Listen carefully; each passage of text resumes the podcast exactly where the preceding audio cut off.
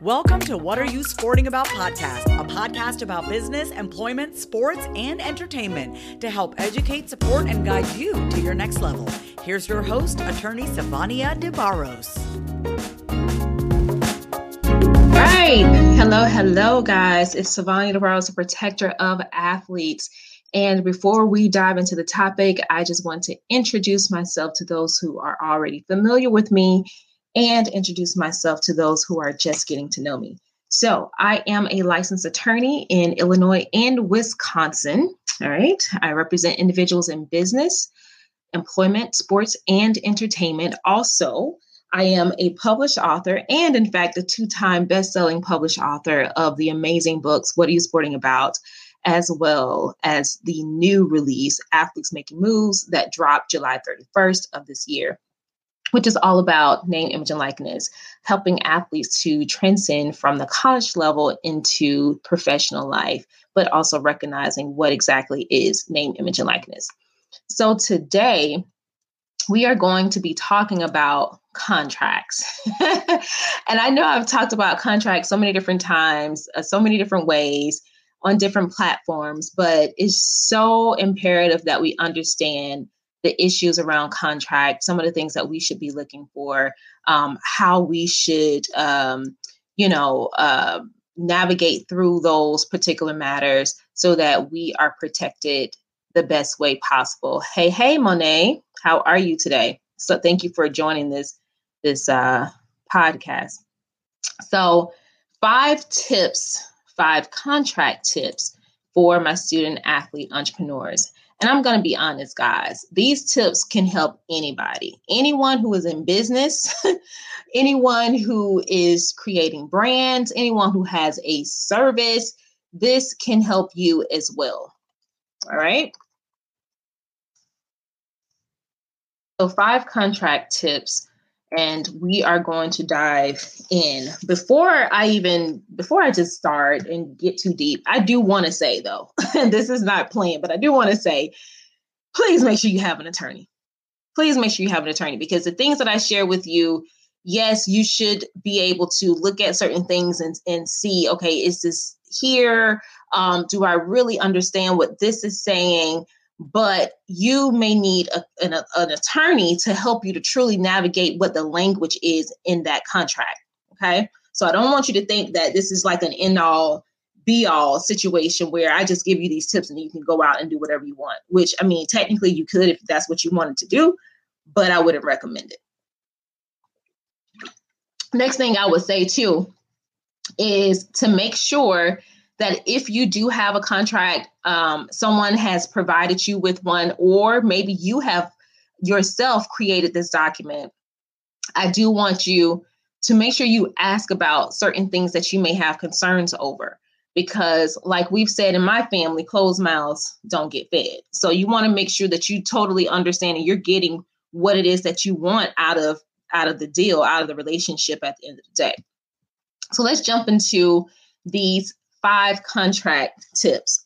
So I have said this many, many times in both of my books, What Are You Sporting About and Athletes Making Moves, is you got to read the contract.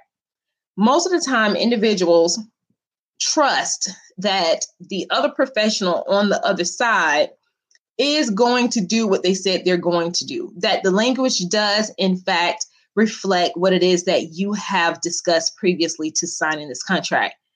Sometimes that is not always the case.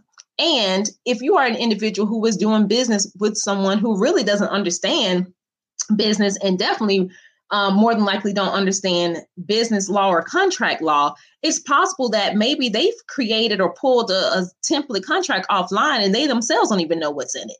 So that is crucial because if something is to happen with that relationship, you both will be bound by the language in that contract. Now I can't go through and, and you know go through all the the issues that could come up around that and what you may have to show because we just don't have time for it. But um, it could really cause an issue for you and your business or your brand and whatever it is that you're trying to do. So the last thing you want to do is be caught up into costly and timely litigation because you just didn't have time or didn't want to read your contract. You need to read it. Okay. You need to read your contract. So that is contract tip one. Make sure you read your contract. And even if, look, it's, it's going to feel like Chinese language or something when you're reading it, especially if, if you're not an attorney, you have not been exposed to contract language over and over again, it's going to feel so foreign to you. But you have to read it because at the end of the day, regardless of whether you understand the legalese that are in that contract, you as the individual, as the business, um, either the provider or the recipient of whatever those services are, you need to understand yourself. Does this contract, like based on what I can understand, does this contract adequately reflect what we've discussed and what I hope to get out of the contract? Okay. Contract tip number one read your contract. Number two, I'm going to give you a twofold for this one for your for uh, tip two. You guys would be surprised at the number of people that come to my firm who don't properly dictate who the parties to the contract are. Right? So if you haven't even established a written contract, and what we call that legally is formation of the contract, if you haven't formally established who are who are the parties to this written contract, you may not have a written contract. But then again, like I said, there's so many different things that we can dive into and circumstances that we may be able to deal with to establish in a court of law whether you have a right or an obligation based on the contract that you thought you were a party to. So if you don't have a written contract, you might end up having to fight and deal with an oral contract right? So that's why it's important that we identify who are the parties to the contract when we are getting down to the level of writing this stuff out. It sounds simple, but a lot of people don't do it. They don't do it, right? So we want to make sure that is in the contract. It literally should be your initial paragraph um, on such and such date, person name, one address, whatever it is, um, with person number two, address, da da da, you know, um, for services of X. And then you go into whatever um, the details are, the, the additional details are about the contract. So don't get don't get caught up like I've seen a lot of people do. It could literally cause you a snag in the process of your business if you have not clearly identified who the parties are because if you have an issue around formation of contract and you are the person trying to file a case and saying that you've been injured by this person well you may have an issue with even establishing that there has actually been a written contract okay and this is important i really want my student athletes to take heed to this because I know a lot of student athletes don't have time to go and step into this role of a business boss. But if you're not making sure those T's are crossed and those I's are dotted, you could find yourself in a position that you don't necessarily want to be in and one that you don't have time to be in. Okay. So now, my part B2 tip number two is understand the scope of the contract. Understand the scope of the contract. So, the scope is the thing that you agree to do or the thing that you agree to provide. Sometimes people will have language where it's so open ended. And so you want to be aware of that because, especially if you are the person that is supposed to be providing whatever the product or the service is, you don't want to get caught up in a situation where a person constantly wants to scope creep you in a way where they say, oh, well, you said that you would do such and such, but your language is so broad and vague that technically it does fall underneath that that language in the contract. But your initial conversation was around you doing something so specific that the person should know that once you perform that particular work, it's done, it's over but some people will try to take advantage. So you want to make sure that you clearly identify what is the scope of the work that you are supposed to be doing. So if we look at it in the context of name, image, and likeness, we have intellectual property that is involved. What exactly am I doing? And for what part of my NIL am I providing this for? Am I just an individual who is allowing you to use my name in a certain respect? Okay, So if you are using my name, then how are you using my name? And for what period are you using my name? What do I have to particularly do for you to use my name? So you want to get so specific, and that's why it's important that you ask questions too around your scope. If you are the individual providing the services, then you need to be asking these individuals who are seeking the um, service or the advice from you to really get down to the nitty gritty of what it is that they want. Now, a lot of people will come to you and possibly be so evasive and ambiguous around what it is that they want. And you put something in the scope, they agree to it, you perform the job, then they say, oh, well, this is not what I want. I mean, technically, as long as your agreements are tight, you don't have any obligation to provide them anything else without an additional contract being signed. So you need to make sure that you understand the scope of services to be rendered or provided or received if you're on the receiving end and make sure that you follow that every step of the way. If you're not sure, don't guess. Go back and look at the writing of the contract. So that is tip two, and it's twofold. Make sure you properly identify who the parties are in your document and also understand the scope of the contract. So let's move down to tip number three, and this is also a two part tip.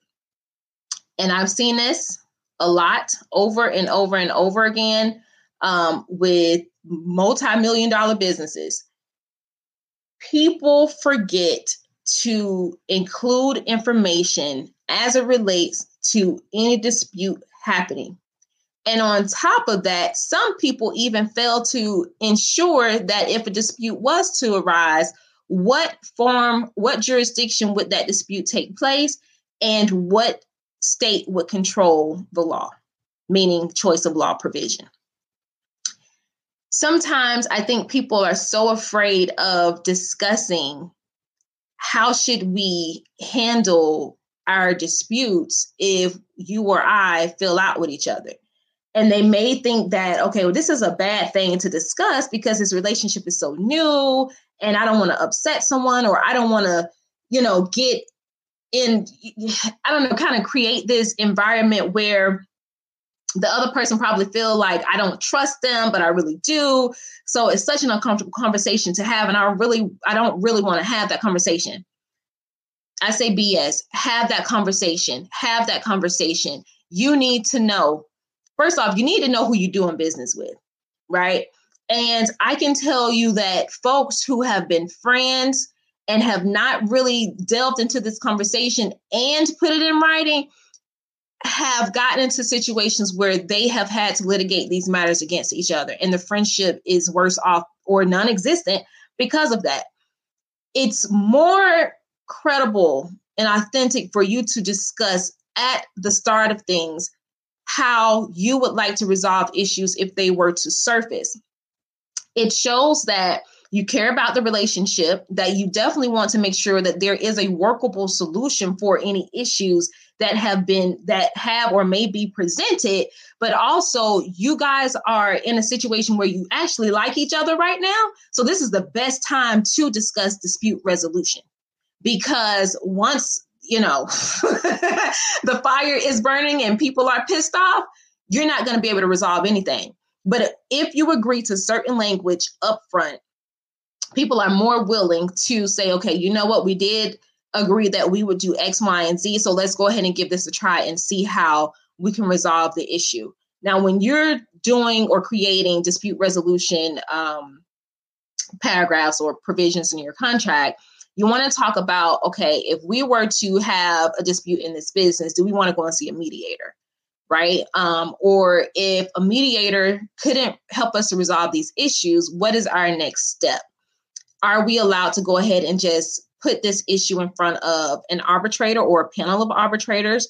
And for those who don't know, an arbitration is basically a trial, but it's more relaxed than you actually being in court. So, something that attorneys have to follow is called the rules of evidence. When you go to arbitration, those rules are extremely relaxed. So, especially if you and the other party um, have gotten into a dispute and neither one of you understand the law or are even represented by counsel, um, maybe arbitration is the way to go because you won't be necessarily held to the high standard of the rules of evidence that lawyers have to follow.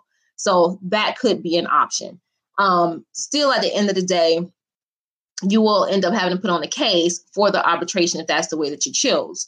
Now, you can agree uh, with your business partner and or the person you're doing business with when you sign that agreement that if any person has bona fide issue and we've resorted to these other measures and we have not been able to resolve the issue through those methods then a party has the opportunity to file their case in court. You can do that. You can do that. Um, i will say though court is timely and it's costly so if you can do and put any language in your document that you and the other party can agree to ahead of time, um, putting in deadlines or notifications of, of individual having to provide you with the uh, a, a, notification if an issue was to arise so that you are aware of it. Because sometimes people get upset and be you know pissed off at you in the business and you don't even know they're mad until they go and file a lawsuit so maybe that's maybe that's something that has to be written in your contract. But the end of the story is make sure that you provide some kind of way to handle your disputes so that you can resolve them hopefully without resorting to litigation. Because when you start getting into that, money is held up, time is held up. Who knows what you've created in your business? Maybe those assets may be held up who knows? It can it can really be a crap show okay? But on top of that you need to make sure that you understand the jurisdiction and the choice of law. Now jurisdiction is what state will have jurisdiction over these claims and over the individuals or the company that's involved in this litigation if that was to happen as a result of our dispute so most of my clients that will come to me, they may agree to have, especially if both of them are not in the same state. One person who's providing the contract will say, "Oh, well, we're going to litigate this case in New York." And my client lives like, uh, no, we're not going to, to New York to litigate a case. So you just want to make sure um, that the jurisdiction is reasonable for you and if you were to be on the receiving end of a of a lawsuit, that you would have the ability to tra- to travel to that court of law where it would have jurisdiction over you. Okay. Monet says mad and scared to confront is a bad combination. Absolutely, absolutely. And you have to get over those business or contract jitters. Um, folks who are not used to doing stuff like this, especially when you start off a business, you don't want to scare people away. You may think that no one wants to do business with you because you're asking for a contract. And then when you start getting deep into the issues of it, you may also again think that people will be scared away. But I think that is a good telltale sign of whether you can do business with them or not. Because if they're not willing to ensure that the investment you guys are making together is protected by you going and taking these extra steps, then to me, I'm like, is it even worth getting in bed with them?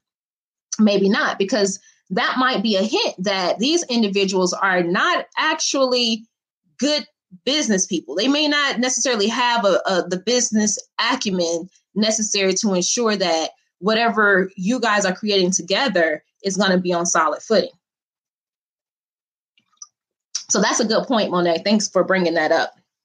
So um, for instance, like with this jurisdiction stuff, so I have a, a athlete client who was positioned with a contract, and the jurisdiction stated that you know if anything was to happen, that Illinois would have jurisdiction, but my client lives in California. For me, I'm like, okay, cool, that's fine because if it's in if it's in Illinois, I'm licensed in Illinois as your counsel, I'll be able to handle that matter for you.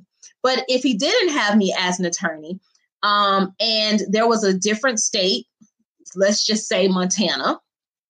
Um, he's already busy with work and everything that he's doing. Will he have the ability to stop his life to go travel to Montana, however often, if he was sued? Possibly not. So you want to make sure that you're in a jurisdiction, or at least um, there is a jurisdiction that favors you in a way if you were to be sued. So you can agree to that stuff ahead of time.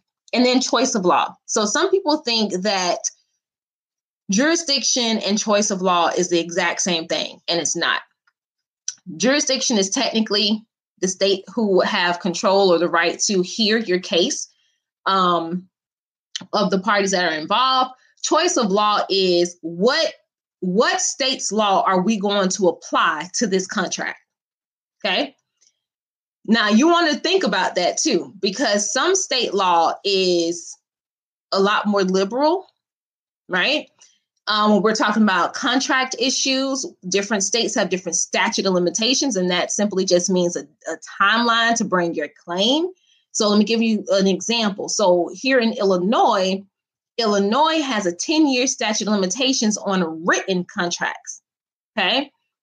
But that's different if you end up with the sale of good, like you're you have a, a um, a contract for the sale of goods, some products that you have. Even though your contract may be in writing, now you're dealing with what we would call the Uniform Commercial Code that takes that written contract and now your timeline is shortened to four years. So you got to, this is why people need an attorney because depending on the state that you're in, depending on what it is that you're doing, what the scope is of your contract, it may be possible that your written contract may be governed by some other law that you're not even aware of, which shortens your timeline in being able to bring a case to promote your legal interests. Okay. But back to what I was saying, the choice of law is literally what state's law will we apply to our contract or our relationship. So even if we we filed the case in Illinois, we could have Georgia's choice of law. Right? So any state that we go into would have to apply the law of the state that we've asked to be applied as a choice of law in our contract. So you just want to be aware of those issues. So that is tip three. Now, tip four if you were accused of a breach of contract, what would you do? If you were accused of a breach of contract, what would you do? This is essential. So, for my student athlete entrepreneurs, for young entrepreneurs, for business owners, if you were accused of a contract, a breach of a contract, what would you do? First thing is, I would definitely recommend that you go and, and seek counsel and talk to counsel because it may be that you might not be the person liable for just because you you may end up coming into a case as a defendant doesn't mean that it's impossible for you to win. Um, and when we go in and we start talking about all these other issues around formation of the contract which i discussed before you know making sure that we follow certain protocols so that when a contract is is put before a court for enforcement that it shows that there's an actual formation that these individuals actually understood and had an, a full agreement in terms of what would be the contract between the two there may be some issues that you can throw out there as the defendant to say um yeah i'm not liable for that. And one thing that comes to mind and i'm trying not to give y'all like the, a law school lecture but one thing that comes to mind is the statute of frauds. And i think about the Illinois uh, name, image, and likeness statute, where it said that student athletes have to have written their contracts for name, image, and likeness have to be in writing. And immediately I was like, oh, that's that's good because it will somewhat prevent a statute of frauds defense. And statute of frauds just basically says that you can't sue me for a breach of contract if one of the other things haven't been done. And i.e., meaning if certain contracts have not even been in writing, right? So for a contract that is over five, the value of over $500, it has to be in writing. If you purchase a house, it's real estate, it has to be in writing. If you're getting married, um, it has to be in writing. Um, if there's a contract for services that can't be performed within one year, it has to be in writing. Okay. So that's that's the the statute of frauds defense. So let's just say an individual came to you, um, said, "Hey, will you do X for me, and I will pay you X amount of dollars." But the value that they paid you was seven hundred and fifty dollars, right? And let's just say you did one part of the job, but you neglected to do the other part, and they sue you for breach of contract, and they sue you based on a writing a written contract. you can come back and say, well, there's no breach of contract because this val- the value of the services provided was over $500 and it was not in writing. Now, of course, there are other things that we could do or we could argue or the other attorney could argue to get around that, but that is why it's important to have counsel. So if you were accused of a breach of contract, first, you definitely want to make sure you reach out to counsel and see what your potential strategy or ways to maneuver this case is. Okay. But once you get counsel involved and you guys have set out what that strategy is, it may be possible that either, and this is up to you and your counseling based on the strength of the case, you may be able to just settle this matter completely out so you don't have to waste your time and your money over years of litigating these issues. Um, or you may be able to go in, file a counterclaim, and say, well, actually, you violated this contract, and here's why, and you owe me X money. But again, it's timely and it's costly. So, my fifth contract tip, guys, my fifth contract tip is to make sure that you have a stated term and termination clause in your contract. Now, I don't want you to think that these five tips are the end all be all because it is not. I could talk to you about contracts for hours because there's a lot to divulge, but I do want you to make sure that you go and pick up Athletes Making Moves. This book is good for any entrepreneur, actually. Although I speak to athletes, it is good for any entrepreneur. And I break down different provisions and contracts that you can have, um, that you can read to understand what should be in there, at least specifically. So, now what is a term and what is a termination?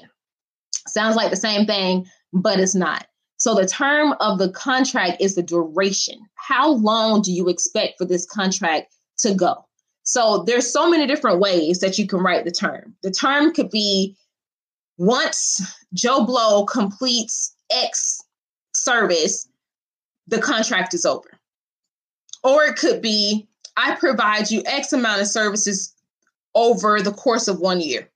And after the one year, it's over right? And unless you renew the term of the contract, it's pretty much a dead contract, right? It's it's done. There's no other obligations from you to the other person or vice versa.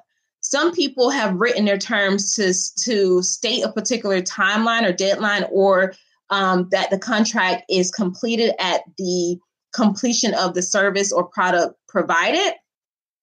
And then some people can go in and say, or this contract can auto renew for six months thereafter or one year thereafter for X amount of term, right? Um, so that way you're not going back in and having to reissue a new contract every time. I would say you should, if especially if you have a contract for one year, I think it's best protocol to make sure that you, even if a person wants to auto renew, to reissue the contract so that if any issues did pop up that you had to resolve with that particular individual through that year, you can go and tighten up the contract, right? And then reissue them the, the renewal of the contract for the next year. But you can write your term however you want. I mean, literally the services or products rendered could be for a week, it could be for a day. Um, it could be for a year, it could be for two years. It really just depends on the parties and what is involved and how long will it take to re- to accomplish what it is that you've set out to do in this relationship. And then termination. So I kind of talked about this a little bit because part of your term may speak to the termination of the contract. So if you're saying, well, part of the term would be that once I finish providing or rendering services of X, the contract will be done. Well, that will show you what the termination is in the contract some people have set it out to where even if you have a term that speaks to that language, you want to talk about other ways you can get the heck out of this contract. Period.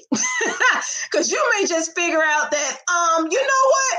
I don't really like Joe Blow. He's asking me or she's asking me to do certain things that I'm not comfortable doing, and I don't want my feet to be held to the fire. So, you know what? I want a way to be able to get out of this contract before the term has expired. And so, what does that look like? What are some of the things that I can say um, to Joe Blow? Do I need to provide a notice to Joe Blow so I can leave this relationship earlier than expected? And what would that look like? If Joe Blow has paid me X amount of dollars, do I have to refund So you want to make sure that you talk about the termination, even if your term technically states a particular termination deadline, there may be other reasons to surface that will have you wanting to get out of that contract um, earlier than expected. And that just means that, you know, sometimes you realize the people that you're doing business with may not be a good fit. You may, you just may not feel comfortable, you know, being in that business transaction or that relationship with them any longer. And so it's more of a peace of mind for you to exit that relationship a little bit earlier than expected. So you want to make sure that you have that in there because this is one of the things that will help to protect you if you are ever accused of breach of a contract for not finishing per, um, particular services prior to the term or the ending of a term that was already set out in the contract. So let's recap five quick tips for student athlete entrepreneurs. One, read your contract. Two, understand the scope and also make sure that you include who the parties are for purposes of contract formation. Three, what happens if there's a dispute? You want to have a dispute clause and understand um, the, the state jurisdiction and choice of law provision. If you were accused of a breach of contract, make sure that you go and seek counsel because there's ways that you possibly can move that thing and actually fight the individual charging after you for breach of contract from um, a counter complaint standpoint. And five, make sure you have a stated term which is the duration of the contract and also termination of the contract if you wanted to end that relationship early. So, guys, if you have any questions, please, please, please make sure that you go to what um, um athletesmakingmoves.com. You can also hit me up at prosportlawyer.com and get my book. What are you sporting about? In that book, I actually also I also um talk to individuals about the power of their legal rights and it helps you to think about some of the key rules that you should be implementing in your everyday life and it also discusses some common issues around legal issues that could surface as a part of being in business such as fraud breach of contract and breach of fiduciary duty especially if individuals who you're doing business with um, you know, are holding themselves out in a professional capacity. Um, but also make sure that you go to athletesmakingmoves.com and get my new best-selling book, Athletes Making Moves, because this one actually takes you through uh, key provisions of a contract. So even if you are not an attorney, you should be able to look at your contract, go through it, and see exactly what provisions are missing you may not be able to understand the language itself, but you can definitely go and see, okay, do I have a term clause here? Do I have a, a clearly stated uh, scope of services? Um, have we included a dispute resolution clause here? Do I have an attorney fee provision clause? Now, we didn't talk about that on this this show, but I will talk to you guys again in a different episode about attorney fee provisions and why it is important. So, if you have any questions about contracts, contract provisions, contract litigation, contract negotiation, contract drafting, contract anything, child. you can hit me up at prosportlawyer.com, submit a um, a contact form, and my team will reach out to you to get you on my calendar. And until next time, guys, I will check you later. I hope that this has been so helpful for you, and you can go back to your drawing board and make sure that you go and tighten up any loose holes that may be present because I want to make sure that you are protected on every end. All right. So I will check you later. Thank you so much for listening and watching. Bye.